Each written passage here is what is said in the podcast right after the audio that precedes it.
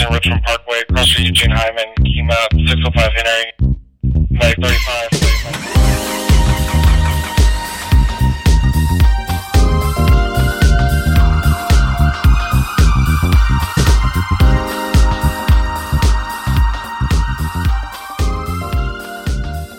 All right, welcome to another episode of the Fort Bend County Training Division podcast. I'm your host, Lieutenant Corey Williams. Today we have Tammy from the Houston Swim Club. Uh, she's part of the Fort Bend County uh, Drowning Prevention Coalition, and she's going to tell us a little bit about the services that she offers. Good morning to you, Tammy. How are you? I'm great. Thank you for having me. Beautiful. Yes, it's it's good to have you here in the studio while we're recording. So, could you tell us a little bit about Houston Swim Club? Sure. It's my that's my baby. So sure.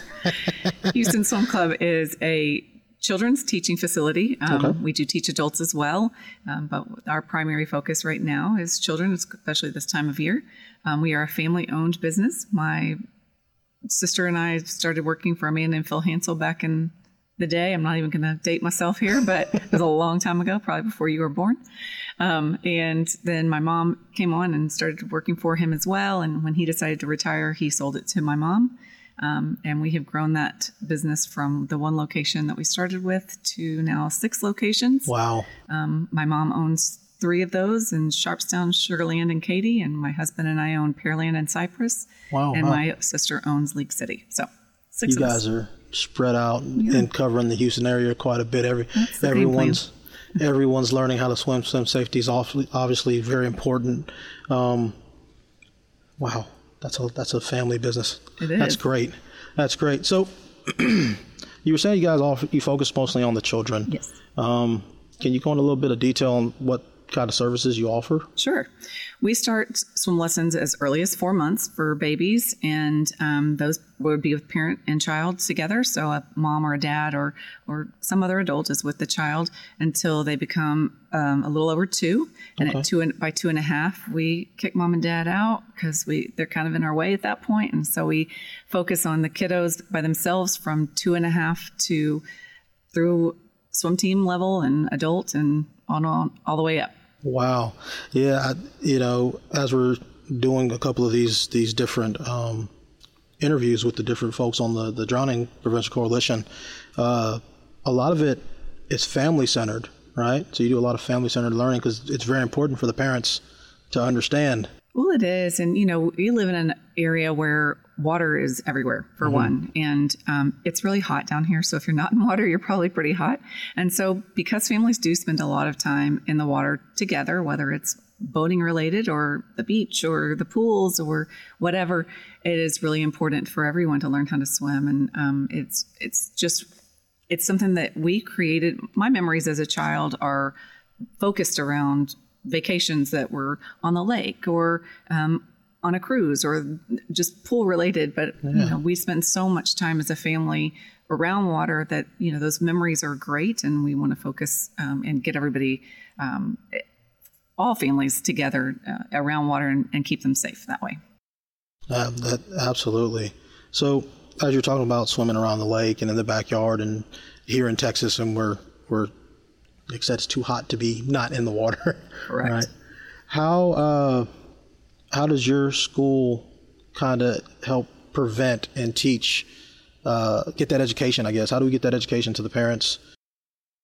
Well, for one, it's it's starting them early, as, as early as you can. Um, it's never too early, but it's also never too late. And so we have a lot of um, kiddos who come in to learn, and they're you know advanced in age, um, but we can still do it. Um, I think a lot of times parents keep their kids out of swim lessons because they think they're not going to be around water.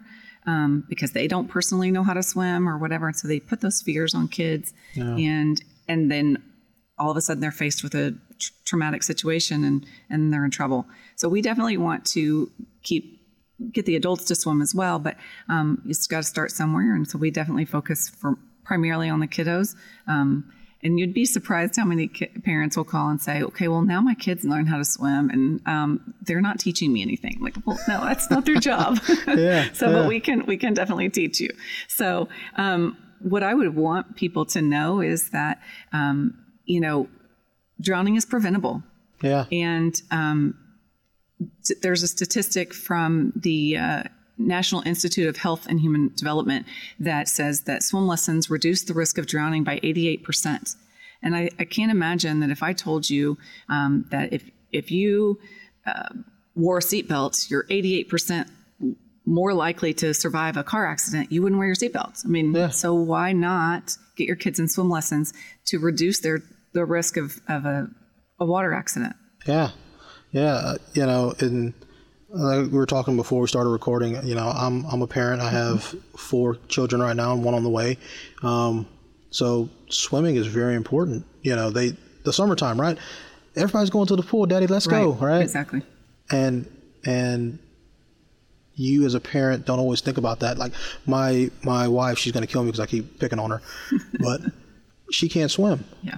right and she's good at the, the neighborhood pool right we go to uh go to the standing water right she Mm-hmm. can stand in it, it's great but if we go to a lake or uh the ocean the beach Right. the kids are on their own Right. Well, and that's kind of that's you know a lot of times that's where double drownings come in, and, and that's where an adult goes in to save a child that's or another adult even even and from a drowning uh, or something some kind of accident Yeah, and they yeah. end up hurting two people instead of just the one and it's really scary that you know that's why we tell people all the time you know teach your kids to swim but if you can't swim in your wife's case especially if one of her kids is under she's going i mean Oh, yeah. there's no mom that's not so Absolutely. you just have to make sure that you're safe as well Yeah, that we you know uh, we put. I remember putting our older two through swim lessons. Um, we're getting ready to put the, the rest of them through because they're getting about that age. Um, but like you said, you guys start as young as four months. right So do you see a lot of new parents? we do see a lot of new parents. I mean, especially with um, with little babies, and um, especially once they start to walk. Once they are mobile, they're at risk. So you know they can. Most drownings don't happen with a child in goggles, ready to go. You know, prepared for an accident because at that point you're usually, hopefully, you're being monitored by somebody, and so you're being watched. But for the most part, um, we we want kids to learn how to swim as early as possible because drowning is the leading cause of death for children under the age of four. Uh, accidental death. Sorry, I should have clarified that. But um, and it's the le- second leading cause of accidental death for children one to fourteen. And I- it's just it's an astonishing number. Texas leads the nation in drownings. Um, um, we're right up there with right above California and Florida and Arizona, and um, it's, but again, it's just so preventable, and it's one of those things that if we could just get the message out that kiddos can learn to swim, again, for the most part, they need to learn how to be comfortable enough in the water so that if they were to fall in, they would realize they can either turn around and get back to the side or stand up. Because a lot Yeah. of times drownings happen when the water is shallow enough that they could actually just stand up. I remember a case a, a pretty good ways uh, long ago, and um, it was a 12 year old that was in an apartment pool here in Sugarland, and uh, he they were in the pool. His I think his older sibling was in the water, and he jumped in and got into trouble, and he never realized he could stand up, and they both drowned. Um, and I just can't imagine being that parent that loses both kids when it's so preventable. Yeah, absolutely. It gets back to what you were saying that I'm pretty sure the older siblings like I'm gonna help, Exactly. and you know, Yeah. um, And then Wow. you got two in trouble. Yeah, yeah. So as you're talking about that, that's a good, I guess, segue into some prevention techniques and things that we can do as parents when we want to protect our kids. Um, how, what I have, I don't have an in-ground pool, but Mm-hmm. we're we're moving. I'm looking at getting an above-ground pool, and and the kids are looking forward to getting an above-ground pool. so, what advice would you give someone like me that I'm I'm looking into doing that and looking at the prevention side? I would my first advice would be to always have a water watcher. So, Okay. and what a water watcher is is somebody who is designated to watch the people in the water, whether they're good swimmers or not swimmers, um, or you know weak swimmers or strong. Um, have somebody designated to watch the water, and that's not somebody who's you know at a, a pool party is also doing the drinking and Yeah. and hanging out. Um, they're not sitting there on their cell phone. So a, a designated Um, water wa- watcher. Mm-hmm. water watcher, like your designated driver. Exactly. Exactly. It- that's a very good way to put it. Yes. Um, it's just somebody who is, and it doesn't have, you don't have to do it the whole time. So, you know, you trade off and I do it for the first half hour and then you do it for the next half hour and you take turns so that, but you're, you're watching constantly. And I, we've had story after, we've heard story after story of kiddos who um, were at pool parties. And I can tell you that most drownings happen, um, it's actually 75% of fatal drownings um, occur at a residence Wow. and 76% are missing for five minutes or less, and 67% of those deaths are involve children ages one to three, and there was a an adult present at over 90% of the of the uh, accidents. So it's just it's one of those things that it's just somebody else thinks somebody else is watching and and no one is, and so it's just drowning is silent. You don't. Yeah. It's not a big loud you know things like that looks like in the movies it's Yeah. just um, there's not flailing and there's not screaming it is it's happens quickly it, it's silent and if there's not somebody designated to watch um, it- you could be at potential risk Yeah, yeah. You know, um, you say that in my profession, right? In, in EMS, we respond to these calls, and in my history that I can think of, I don't think I've ever gone to a public pool right. in a response to a drowning or near drowning, right? Um, it's always at a residence, and and there's family in the house, right. And it's that that one second that you look away that it happens, right? yeah.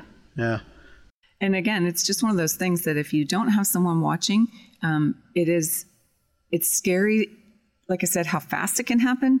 But um, I, I know of a story of a sweet little boy who was two and a half lost his life. He was wearing arm floaties um, which again we don't recommend. I just i'll get off my soapbox and uh, but i'm telling you don't do floaties. Do a life jacket people. Life jackets. Um, but floaties give a false sense of security, one. And two, um, here's a great example of that actually. He was wearing his arm floaties, comes out of the water, mom's drying him off. He takes his arm floaties off so she mm-hmm. could dry him off. And mom's sitting there talking to a friend, and without his arm floaties, because he thinks he can swim, he goes back in the water and no one even knows he goes back in the water. So mom's doing everything she can. She's, you know, with him and she was literally four feet away from him when he died and had and went back in the water and had a fatal drowning and you know i just i can't imagine how it must feel as a mom but at the same time it's just one of those things that you just think oh my goodness if i had just if i had just and everyone thinks it's not going to happen to them yeah, I mean, it's just like our teenagers when they're driving, you know, texting and driving. They think, oh, I'm fine. I'm a good driver, whatever. And this has nothing to do with your parenting skills. It has nothing to do with your um, your love of your kids. Obviously, everyone loves their kids and and wants the best for them. And you think you're doing an amazing job, and you are. It's just one of those things that happens um, silently, quickly, and and sadly. yeah. Uh, you're you're clearly passionate about it. I can see it. Yeah, like, so we're not we're not videoing this one, but you know you can see it as you speak. I can get pretty emotional about it. You know, it's just one of those things that I feel like um, we are, we at Houston Swim Club are very passionate about drowning prevention because we know it works. And Yeah. um, we, we teach a means of uh, teaching kids by ro- helping them to roll over and float, especially if they're under the age of five. And so if you can, and kids can float very early. I've seen kiddos, you know, under a year that can be taught to float. Um, babies are born with a natural ability to hold their breath. There's, it's a great skill that we have um, that we can build upon natural skills that we're born with if we get them in early enough. And that's not to say that it's too late if they're four, five, or six years old, but babies. If you can get them in really early, can learn so much that it's it becomes a part of them. They don't they don't panic in the water. They're very comfortable. They roll over and float when they get into a, uh, into trouble, or if they are if they I- feel confident. I know some kiddos that lots and lots and lots of kiddos who could fall off of a cruise ship in the middle of the ocean and still survive. I know they could because they've been taught to float, and it's just one of those things that you know. Obviously, somebody's going to get back to them, but we have a, a means. Um, we have a test that we call our float test, and Houston Swim Club's pretty known for it. Um, but we we teach kids just to roll over and float and to save themselves, and the hope is that when they take this test, which is fully clothed with shoes on and, and everything, Okay. that they we do it three times to make sure that they are it's not a fluke. Um, but we drop them in fully dressed and have them roll over and float on their back for either five minutes or till they get to the side um, and roll over and climb out themselves. So it's one of those things that it's that's our benchmark. Like that's we want every kiddo to be able to do a float test in a controlled environment so that if it happens in an uncontrolled environment, there we're not talking about another st- statistic. Yep, So, like for my EMS folks, that's called a uh, simulation. So we simulate exactly. simulate the situation, right? Right. That's that's great. Um, I don't remember doing that with my older two at their at their swim lessons. Yeah. Um, that luckily, like I said, they're older now, so they've been going to the pool for years. I'm very confident in them swimming. Right. But um, Well, and, and we teach that up until five um, because after five, kiddos are have a lot more um, body strength and can turn their head to the side to take a breath, like you and I would if we were swimming um, in a pool. Um, uh, we don't teach doggy paddle or anything like that because we want to teach everything geared towards if they wanted to swim competitively later in life, um, so that we teach correctly. I, air, I use air quotes there because you know it's um, every everybody's version of correctly is different. But we want to teach them in a um, in a manner that they could go into competitive swimming if they wanted to, but that not everybody does, and that's Yeah. cool with us. We just want you to be able to save yourself first and love the water and and be safe. I, yeah, like I said, if it's good enough for the pros, it's probably good for me to, to learn that as well. I think so. Yeah. so I had a question. So I'm a parent, mm-hmm. right? We're looking at getting my, my six year old into swimming. Mm-hmm. What questions should we ask our swim school? Well, you should ask how many kids are in a class Okay. because you don't want to be in a group class that's you know so big that you're getting lost. Um, our, our ratio is four to one, so um, at the beginner level it's three to one, but after that it's four to one. Um, we want you want to make sure that they're teaching, like I said, good proper breathing techniques, good body position.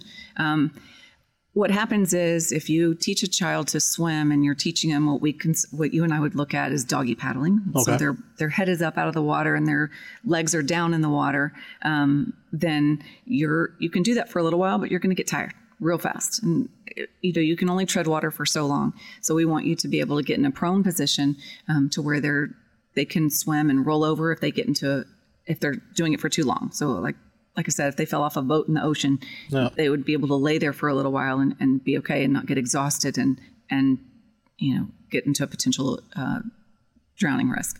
Um, I would ask who's in charge, whether it's the kiddo or the instructor. Okay.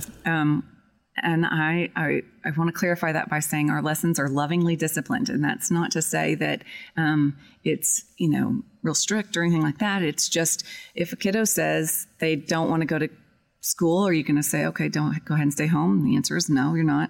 Okay, well, I don't want to learn how to do addition. Okay, don't worry about that. We'll do that another time. No, you're going to learn it.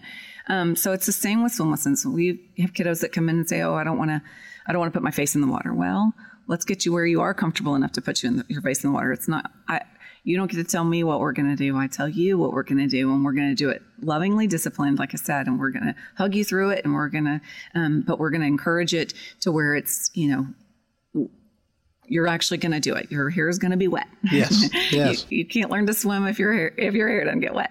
Um, so we want you to. I want you to ask. You know, if it's a a sweet. Tra- I don't want it to be traumatic either. And there is another program, and I'm not going to name the name just because I'll get in trouble. Um, but they are they teach by means of trauma in my in my opinion and that's just my opinion but um, when you can only go to lessons for 10 minutes at a time because it's so traumatic that you can't handle any more than that um, that's probably not the right way to learn Okay. um, I don't want kiddos to be scared of the water. I want them to respect the water, but I also want them to understand um, that swimming is fun. And Yeah, so yeah. I don't want kiddos to scream and cry and get to the point of vomit um, so that they can get out of class. And that's um, another program, and it is not ours. So I, I will tell you that um, lovingly disciplined is a great way to learn. Um, but again, we do our program, and I strongly encourage people to to find a program that does classes more than once a week. Okay. Um, we our initial lessons at Houston Swim Club for every child is two weeks, Monday through Friday, thirty minutes a day. And after that two weeks, then you can go to once a week or twice a week and, and get um, get the progression that you want. But we think that kiddos learn best if they are immersed in immersed swimming.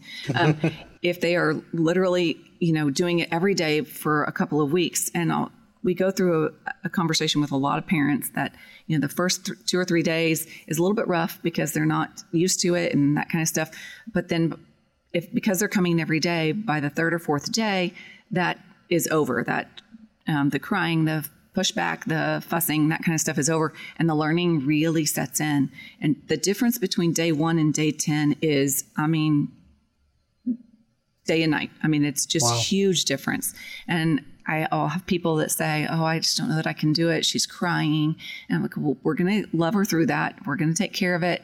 Um, and you know, we just want the if you can bring them and get them there, we can take care of the rest. And so, but kiddos that learn and, and swim Monday through Friday for two weeks.